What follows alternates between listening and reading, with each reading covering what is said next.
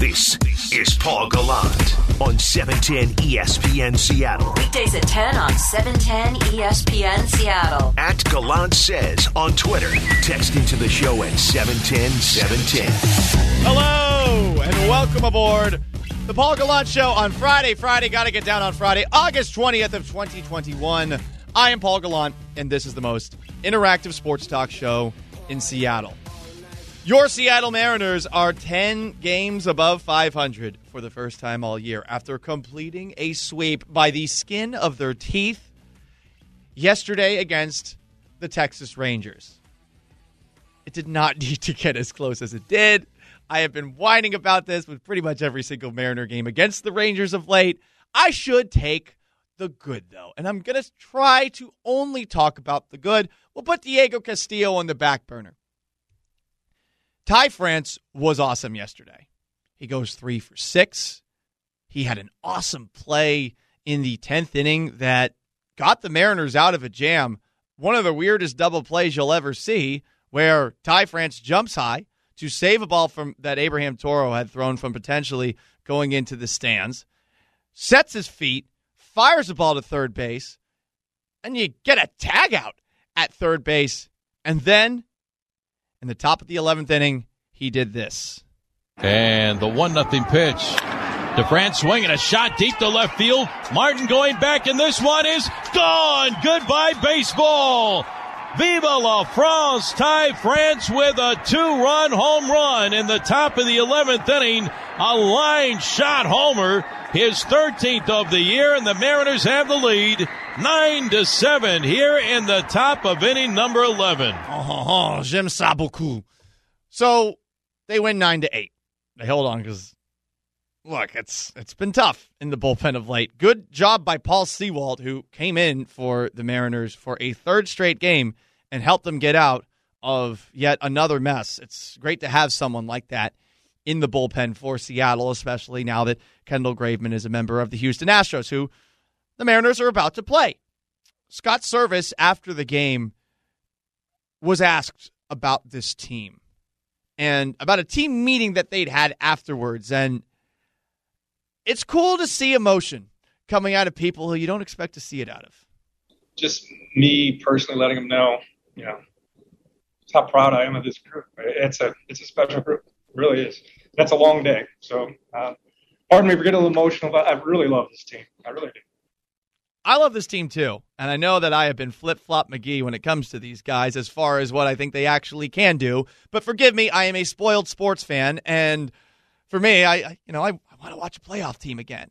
And going through the rebuild, just like you guys have been going for 20 times as long as I have, I get a little antsy. Kind of want to press the fast forward button, the super sim feature that you can do in baseball video games. But Servais talking about just the way that this team is it's a reason to believe that they can do the unthinkable. He talked about that incredible character as the press conference continued. Um, you know, as I told the team after the game, um, the character that we show day in day out, it, it's really incredible. It would have been so easy to just pull up, uh, you know, pack up the tents. You know, it's not our day. We gave it up and just pack it in, and, and we don't do that. Uh, credit to all of our guys, you know, on the mound. Um, some big at bats late in the game, and we're able to get out of here to sweep and, and head to Houston. So it wasn't easy. End of the day, it's a W, and uh, we'll take it. He said no team packs up the tents, but that can't be true about any baseball team over the course of an 162 game season. It is human nature from time to time to run into a serious situation and all of a sudden find yourself asking the question, wait, how the heck are we going to move past this? The Kendall Graveman trade was a moment like that for the Astros, excuse me, for the Mariners after they traded him to the Astros. And it was a moment where I remember thinking to myself, this team has to find a way to move on and move on quickly because that's what veteran baseball teams do. There are going to be more trades in the years to come made by Jerry Dipoto, assuming he is still in charge, because this is not a finished product, at least at this point in time. To their credit, since that series against Houston, they have they have bounced back. And after riding that high that came after the Dylan Moore grand slam to complete an improbable comeback in the first game of that series against Houston to wrap up the month, now about 25 days later, they have a chance to potentially shock Houston. Take two out of three. My question for you today on the most interactive sports talk show in Seattle. We're going back to the Mariners Sunshine Scale, 1 through 10. What is your confidence level in the Mariners heading into this weekend series against Houston? So while you load up your answers on that, I'm going to give you mine. I am at a 4.999998, which sounds like I'm riding the fence. And guess what? Yeah, I am. I'm too much of a coward to pick the Mariners to win a three game series against the big bad Houston Astros, who I do believe are the best team in the American League. And you saw how the last series went. Seattle lingered, as they have been doing just about all year. And in all of those games, there was a moment where it looked like Seattle could potentially punch their way back into the game. And they, of course, did that in the first game of the series. But Houston was walloping them with run after run after run. However, there are several differences this time around that have me feeling a little bit more confident in this team's ability to potentially go down there and take two or three. As I said before, they lingered in that series in all three of those games.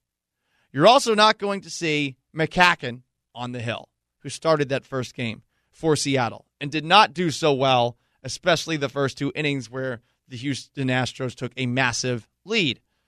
You've now got coming up over the next three games Yusei Kikuchi, who has been at times great this year, maybe not so much of late.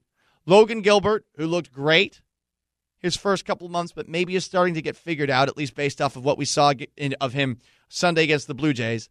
And you have Tyler Anderson starting. Anderson has been the model of consistency all year long. So you got better starters for this three game set. Not the best ones. You don't have Marco starting. You don't have Chris Flexen starting. But Flexen didn't do so well against the Astros the last time that these two teams played. Yusei Kikuchi was solid against them last time around. Is he going to be able to be a little bit more than that?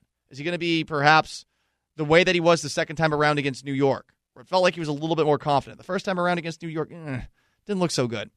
Abraham Toro is in as a second baseman the whole series. He had the pinch hit home run in the second game of that series. He has been pretty consistent since making himself a regular part of the Mariners' everyday lineup at second base.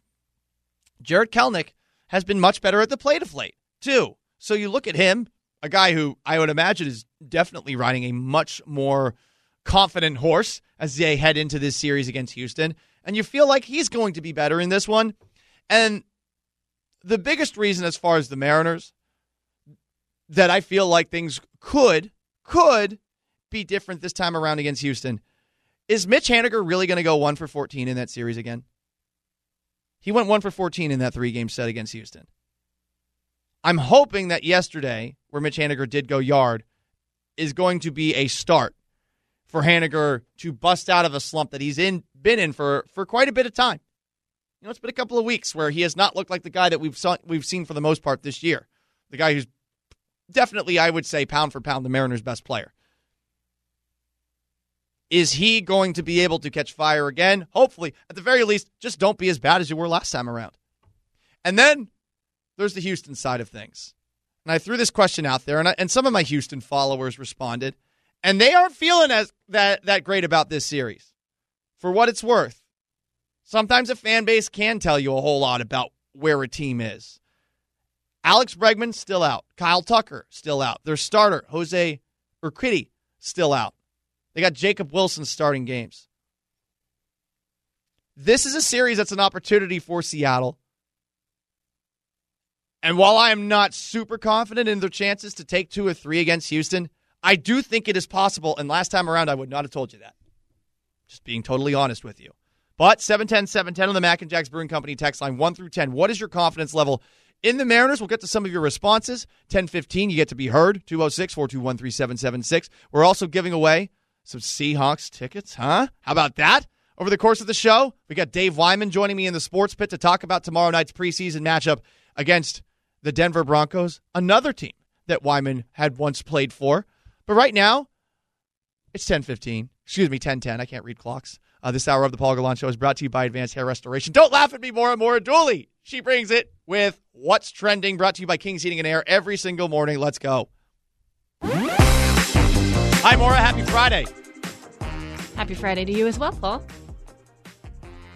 I'm not going to sing the Rebecca Black song, but yeah, I'm thinking about thank it. Thank you. I appreciate that. You're welcome. No dabs, no no Rebecca Black Fridays. We're going to be professional and we're going to be What? serious going Who into is this. this? This is this is uh playoff baseball esque performance. Desiring that. I don't know what I'm saying right now, but I want a playoff caliber performance this weekend. So I'm going to try to approach things in my Hawaiian shirt as businesslike as possible. Okay, all right. I We're mean, serious. it is like it's a black Yes. shirt, a Hawaiian shirt, so it's not it, it's not as loud. as It's the least loud of my tropical Yeah. shirts. You were right on that, Maura.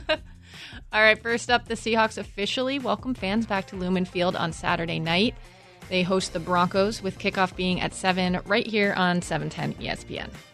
I'm so happy that people are going to get to go back to the games because even if it is a preseason game, there's nothing quite like going to a football game with friends, throwing a couple back.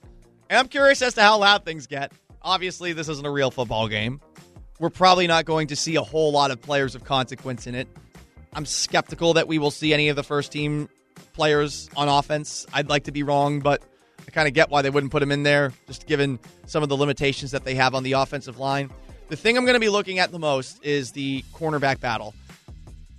I want to see Ugo Amadi continue to do what he has been doing in camp. He's making the most of the opportunity that he has with Marquise Blair injured, or at the very least being kept to the side because they don't want to risk any re aggravation of the torn ACL that he suffered less than a year ago. But on the outside, okay, DJ Reed, he's got the groin injury. Is Tre Flowers going to make the most of this opportunity?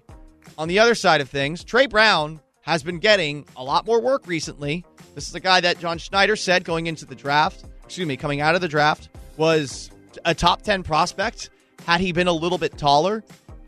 Is he going to be able to perhaps win a battle against Ahkello Witherspoon? I think things are open. That first preseason game did not really help Witherspoon out that much, at least in my humble opinion. And I think he's going to have to be better this time around. He has been good in the past.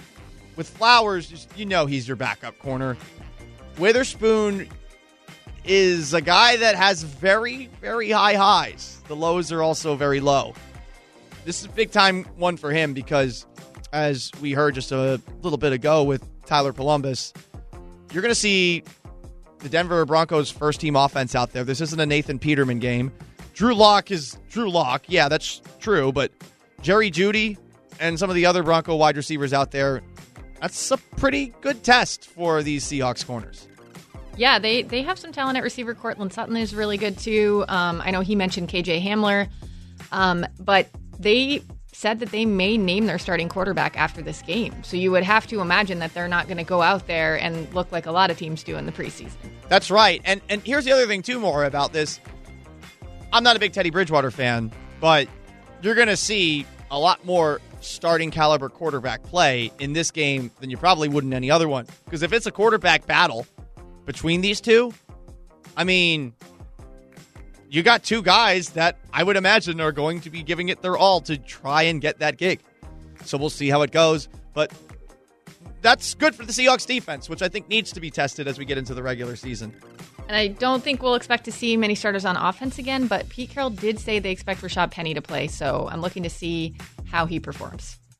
I like that. That's true. That's a good point because we have not seen him in full contact. And if you're coming off of a knee injury like Penny had, I'm of a big belief that you, you need a couple of moments where you're like, oh, whoa. And he's had a couple of moments like that in training camp, but I do think he's been a little tentative out there, which is understandable. I, I'm not knocking him for that. It's anyone who has had a serious injury, especially to a knee or to a, to an ankle or something like that.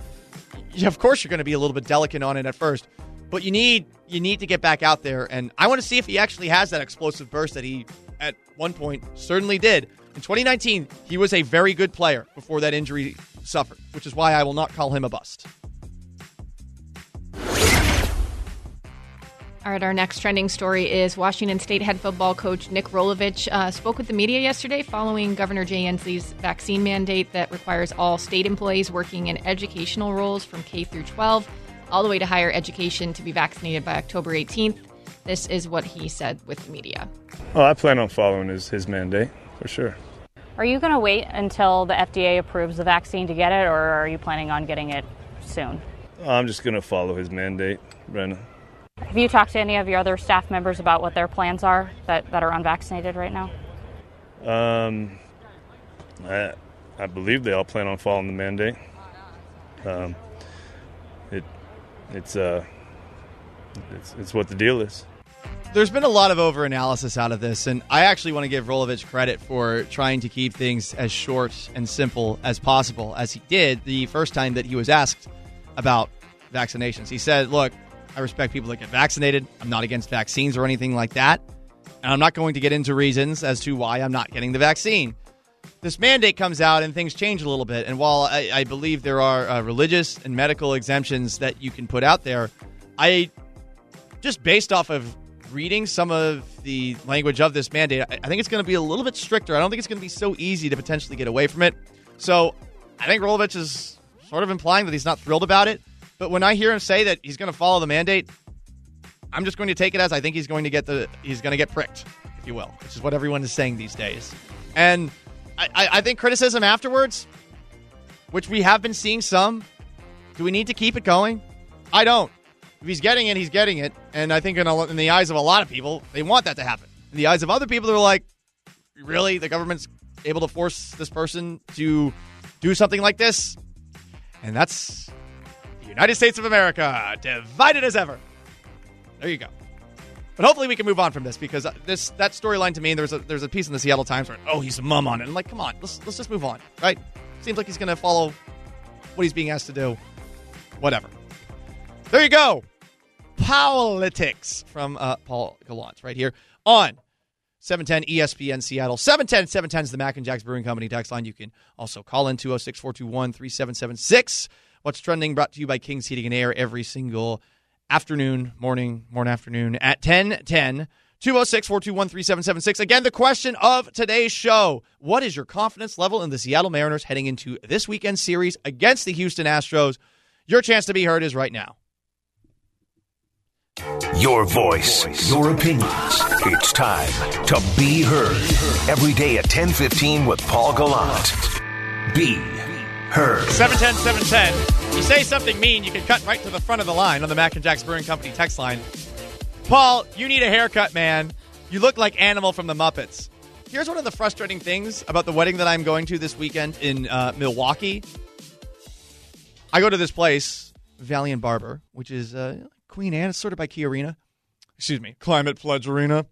And you got to schedule well in advance. And for the second straight wedding that I'm going to, I did not schedule well in advance, and I'm getting my haircut basically like two days after the wedding. So dumb job by me. I agree. It does. It is a little bit long right now. A little bit long. Another text. Paul, your Hawaiian shirt. You're trying to be a local wearing a black Hawaiian shirt. Another Paul, your Aloha shirt doesn't really look like an Aloha shirt. Go look up missing Polynesia for some real Aloha shirts. So I appreciate the uh, comments on my appearance today. 710 710 is the Mac and Jacks Brewing Company text line. My confidence level a 4.9999998. Text two and one tenth. The number of years since they made. Oh wait, 21 out of 10. The number of years since they made the playoffs. Wow, that's really confident. Uh, uh, assuming I am reading that right. Uh, another text as far as the number. I have an 11. I have the utmost confidence in this team. Mariners winning two out of three, writes another texter. Book it. Wow. 206 421 3776. That is how you call in to the Paul Gallant Show. We got a couple of people waiting on hold. Let's go to Joseph in Tacoma. Where are you at on the Mariners sunshine scale, scale Joseph? Uh, well, morning, Paul. First Morning. off, uh, right now I'm probably at about a six and a half to Ooh. seven, which is Okay. which is higher than it would normally be going into a Houston series. But I do believe that if the Mariners want a realistic shot at the playoffs this year, it's not Oakland they need to worry about. They need to beat Houston. We need to let Houston know we're coming for them. I don't That's know about the team. I, I I appreciate the phone call, Joseph. I, I don't know if you want to let them know you're coming necessarily, but I, I do want to establish with them that this is not 2018, this is not 2019, this is not this is not the years of the of the past because this team has owned you. So I I get where you're going with this. I do think whatever happens against Oakland is more important because Oakland is the team that I really could see falling apart. Houston's good. If they miss the playoffs, I would be shocked. I suppose it's possible. I think they got a 93% chance of, of, of making the playoffs right now. You got nine games left against them. Six of them are in Houston, and you're done playing them September 8th. So, uh, out of your next five series, excuse me, six series, half of them are against Houston, and then you got it out of the way. I think you got to win if you're going to make the playoffs, at least two of these series. And I don't think it's about showing you, hey, like I'm here. This is literally just about we need to beat them to make sure that you keep pace with Oakland, with Toronto, with New York. There's a lot of teams in the wild card race right now. Boston, who's all of a sudden fallen back into it too. So it's more about that, and, and I think you have to go into the series too, looking at Houston as if they are any other baseball team, which I know is one of those cliches that you constantly hear coming out of football. Oh, it's just another game, you know. You got to respect every single team in the league. Well, you can't respect a team too much, and I would specifically point to Yusei Kikuchi with that because Kikuchi's a guy that every now and then he seems a little differential with some of the better teams out there, which I understand, but he's got to have confidence in his stuff. He's a good pitcher. 206 421 3776. Robert is in Kingsgate. Robert, what's going on? Oh, Paul, thanks for taking my call. Um, to answer your question, I have a two, and I have three reasons why. Um, one, the Mariners' relief pitching is way too inconsistent. Two, the Mariners' hitters disappear against good teams. And number three is the critical one lack of experience in critical games, lack of veterans who have been in this position, and both GM and manager have never been in playoff baseball. This is, to me, I consider kind of like the closest thing the Mariners are going to get to playoff baseball because we're fighting for a chance to get into a wild card game. And I don't see a veteran on this team that's going to really propel us to that need. And I don't see the GM and the manager oh, having the experience like Lou Piniella, the only manager to get us the Mariners team in the playoffs and deep in the playoffs. So cool down the expectations this year. We ain't doing nothing this year. This year is just see and wait and see what they're going to do next year. Robert, Robert, Robert, you can't always hold every single person in the Mariners up to the extremely high standard that Lou Piniella set. You just can't. I mean, if you're going to do that, you're always going to be dissatisfied. And while to a degree, I agree with Robert from the standpoint of they have not done great against teams that I would consider to be the most talented in baseball, regardless of the, of the statistics. I would point to specifically San Diego, even though they're kind of falling apart in the wild card race, New York, and to this point, Houston, though they did win a series earlier this year but they have had experience this year against good teams, and they have done well against them, starting with the first series of the year against San Francisco, splitting series with LA, splitting a series with Boston. A little bit further down the road, two or three against Oakland, a couple of times thus far. Tampa Bay, four game sweep. They're the defending American League champs. Two or three against Chicago, two or three multiple times against the Toronto Blue Jays. The only teams this year that they have, I think, regularly had trouble with are Houston and New York. The A's, the Rays, the Blue Jays. They're doing well in those games. Mitch Haniger, I feel like that's a guy that could be on the verge of potentially getting back to his old self. That's somebody I look at as a potential veteran presence that that Robert seems to think that they lack. And I'd also point to too Kyle Seager with the way he's been hitting recently.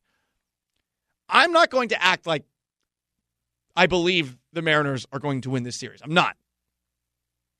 But they are playing at a level right now and are on a cloud of momentum, a nimbus of momentum, just flying along on that one. That makes me feel like against a Houston team that is not playing its best baseball of late, that they could potentially steal this one. They're going to have to prove it on the field. I don't think this is hopeless. You shouldn't either. Have some good Friday energy. I even have it today. I'm Paul Gallant. It's the Paul Gallant Show, 710 ESPN Seattle. We go in the sports pit next. Our training camp coverage presented by Precor Home Fitness. From training camp to preseason game number two, Dave Wyman's going to tell us all about it and what to expect out of the defense next. It's 1030, and that means it's time to get in the sports pit. In the pit where all that stuff goes down, man, if you don't have some freaking toughness, you're gonna get your you're gonna you're gonna fail. With Paul Gallant. Before we get to Dave Wyman in the sports pit, guess what? Free stuff! Yeah! We want to send one of you to the August 28th Seahawks preseason game. Call 206 421 3776 or 866 979 3776 in one minute if you're listening on the radio, or 30 seconds if you're on the stream. Caller number three, Russell Wilson, will win two tickets to see the Seahawks host the Los Angeles Superchargers August 28th at Lumen Field. More info at 710sports.com slash win. And joining me right now on the Issaquah Pest Control Hotline, the one, the only, Dave Wyman. Dave, what's going on, man? Not much, Paul. How are you? Looking forward to preseason game number two, hoping that there will actually be some, you know, starters of consequence in this game. Looking forward to a lively atmosphere at Lumen Field. Since we know we're probably not going to see a whole lot of what we're hoping to see in the regular season in this game, what's the thing that you're going to be focusing on the most on Saturday night? Well, the preseason for me is always not so much about any kind of scheme or offense or defense. It's about individual players. So, and you know, for me, I, think corner is still really important. That somebody really emerges, and to me, so far, I don't think it's there's really been anybody that has sort of risen to the top. Um, I talked to Pete, and we're gonna air. We did an interview with Pete yesterday Nice. and it's going to be on at uh, at two o'clock. But I asked him about Tre Brown just because he had said earlier that Tre is one of the guys who hasn't made a lot of mistakes. Like nothing bad has stood out, whereas everybody else, you know, everybody has you know bad plays, and he was saying it more about him, you know, positive about him than it was about um, you know anybody other guys making mistakes. But it, I just kind of caught my ear a little bit. So I, I talked to, asked him a little bit about Tre Brown, and um, you know, I, I think he's kind of interesting. But yeah, that that's probably the biggest thing for me is, is corner. I mean, we saw some pretty good stuff from the pass rush. I think they have the talent to get that done. That doesn't really worry me. And then, you know, as far as the offense goes, I, I just I feel like it's it's not gonna. You're probably I don't. If it was me, and I'd ask you this, Paul, would you put Russ in for like a series or two where there are quick passes, there are handoffs, there's just, you know, you get him out of the way, you get the ball out of his hand. It would just be nice to see that, but I'm not sure if we're going to get that or not. I'd like to see that too, especially if it is those things, assuming that you can keep Russell upright. Because, yeah, in live game action, probably a little bit different to get the ball out quickly than in camp, where, of course, you got to make sure that you're not even touching Russell Wilson because you're not having joint practices or anything like this at this point in time. Yeah. Uh, one of the other things too, I as far as the offense goes, there's only really one thing that I'm curious about, and they opened the game passing as much as they did, and Rashad Penny didn't play in that game. I, I really want to see Rashad Penny get some touches because I do think that if you're coming off of a torn ACL, that it's probably uh, in your best interest to get out there and to experience contact again, so that you feel more and more confident cutting and doing all the things that you're supposed to do as a running back. Yeah, Bob and I talked about him yesterday just because, you know, I, I feel like him and LJ Collier, Collier are are players that we need to see. Like those guys need to go out and really prove something. And uh, you know, I think because both of them are not really starters, and both of them are first round draft choices, and it's something that you know I, I feel like you get lots of pressure and like I said in the broadcast last week, I was telling Kurt Menefee, I was glad to be a second rounder, man. you know, first rounders, there's a lot of pressure on you. You get, you know, there's lots of expectations and, you know, and if, and I think, I think, uh, like LJ Collier, he's just a year behind. I mean, last year he had what he should have had in his rookie year, but he was injured. So, so he's got a lot to prove. I think Penny's got a lot to prove still. I mean, they're kind of counting. You talk to some people, I feel like he's unproven. And you know, and maybe that's wrong because when he does get in and he is healthy, he's really good. Uh, it's just that Agreed. he's had a hard time with that that part of it. So, um, yeah, I don't know. I, I guess I, I kind of feel like he needs to show us something. I feel like, uh, yeah, Collier, those two guys. Uh, you know, I'd love it if we came out of that game and we're talking about those two guys the way we were talking about DJ Dallas, Alton Robinson, Rasheem Green, and Ryan Neal last week. Dave Wyman of Wyman and Bob with me on the Issaquah Pest Control Hotline. They're going to have Pete Carroll on the show at 2 o'clock this afternoon. You mentioned first round pick versus second round pick. Well, let's shift to a guy that I know has definitely caught your eye, and you've been on this guy from the get go. It's Jordyn Brooks, the first round pick of last year. We saw a lot of him in preseason game number one. What's the biggest difference that you notice in him from last year to where he's at right now? Well, not a lot. I mean, he made a lot of plays last year. I mean, he did not look like a rookie. By the end of the year, that San Francisco game that was played down in Arizona, I mean, and on that field, just in general, he made a lot of plays because when they went down and played Arizona, he, he, his coverage skills are what really. And I talked to him about it, and he was like, I, I, I said, is it fair to say that you didn't really play any zone coverage in college? And he said, yeah, it's true. I, I did not. I, I was a spy guy on the quarterback or man-to-man coverage, but he understood the concepts of that right away. So, um, yeah, he was, he was really good. He didn't, you know, he didn't flash in this last game, but he is a really good football player. I, I don't think I don't see any problems with him at all. I think he's going to be kind of the heir apparent at linebacker. He's got pretty much everything you need. He's super physical, and that's what something I would like to see in this game. You know, I felt like they did a good job defensively taking care of the edges.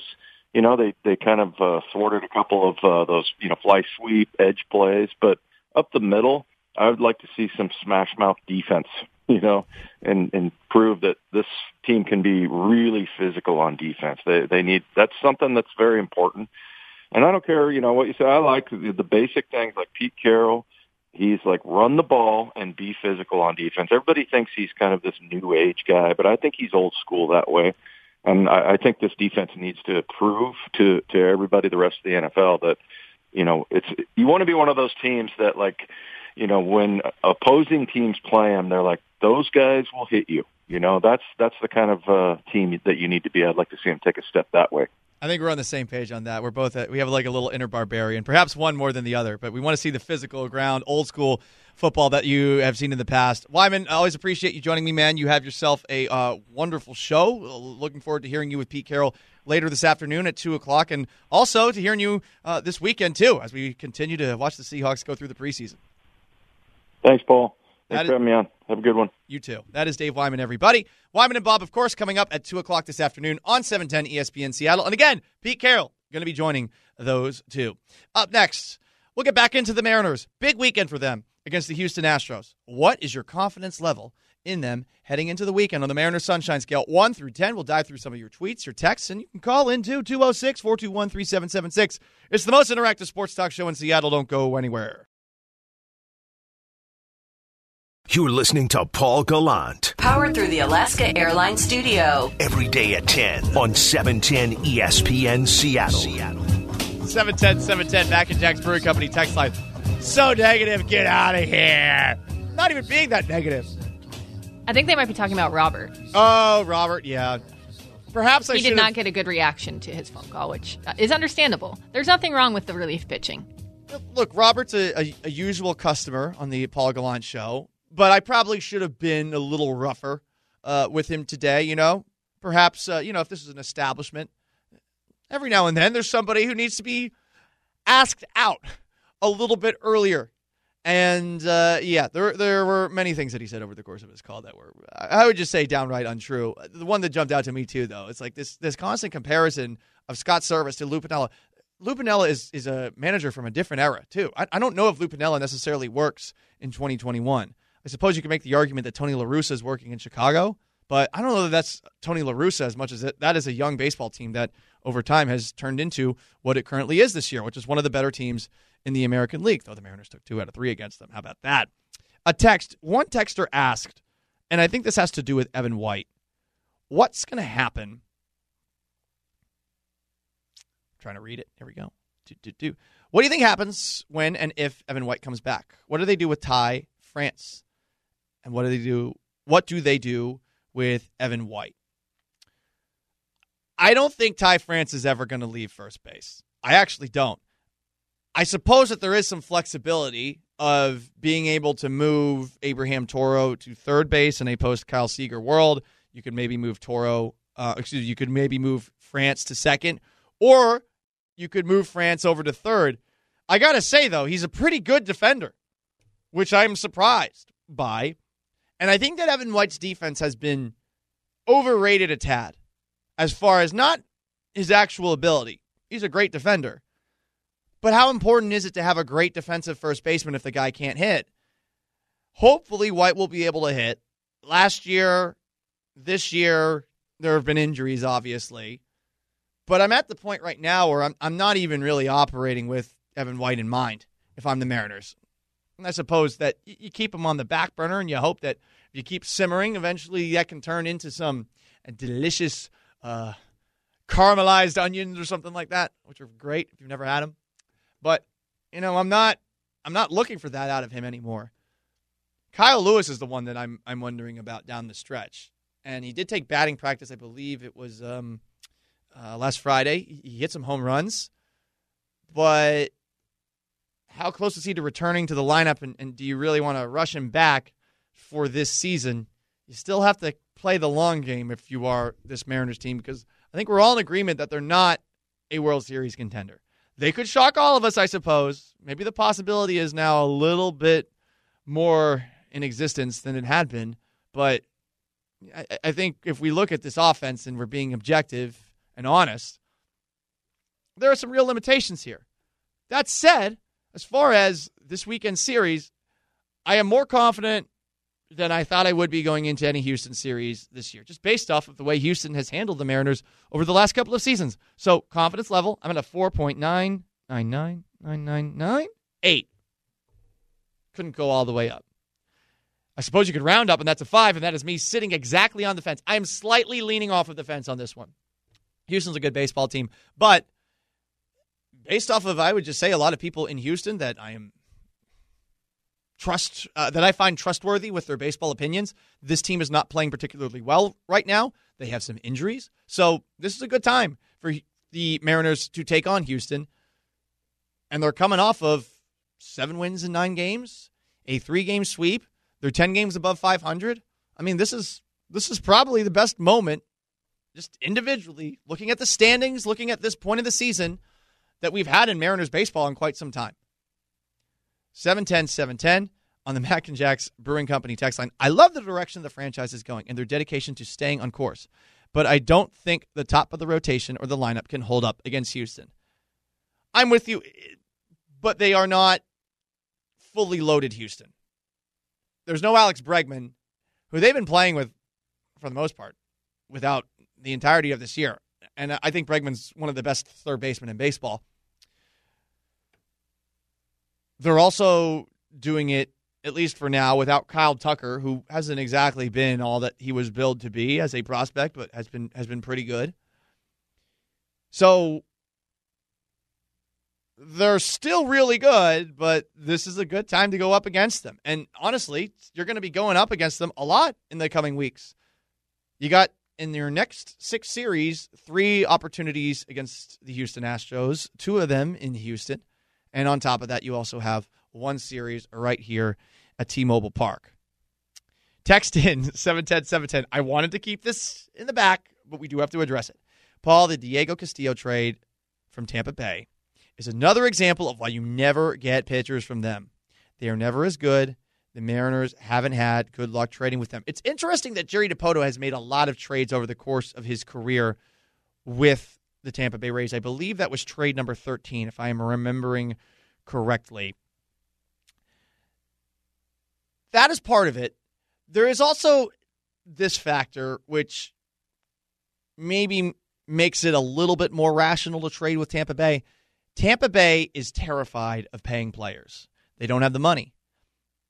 And when things start to get into arbitration, even if a player is under team control, you're still going to have to start spending towards $10 million a year per year to keep him.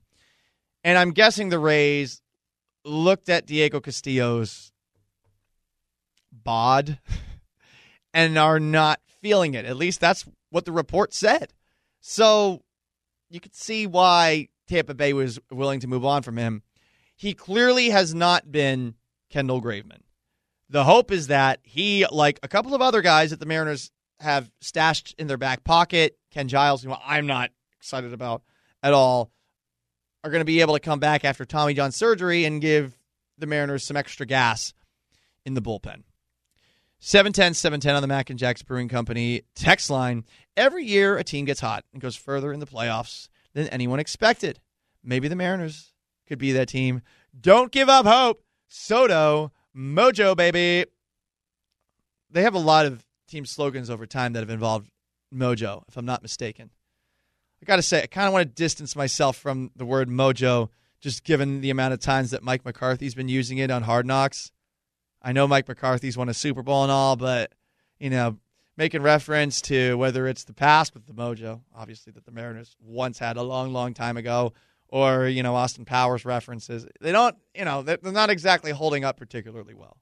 But perhaps they can recapture it. I'm not expecting it, but I do think that this is going to be an entertaining series this weekend against the Houston Astros. Whether they lose two or three, win two or three, sweep them, or get swept, the thing that we saw the last time around is that they lingered in every single one of those games. I do expect that to happen. It's just a matter of Mitch Haniger, his bat, can it wake up? I think he's going to be the biggest difference this weekend. Very much looking forward to it. We got a game tonight. I believe it's at 5 o'clock. And also, Seahawks game to get to Saturday night, and a couple of other Mariner afternoon games against Houston that we'll be discussing.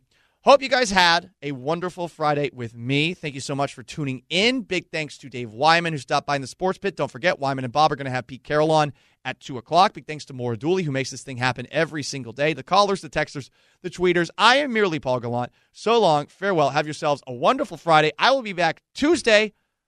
Go Mariners.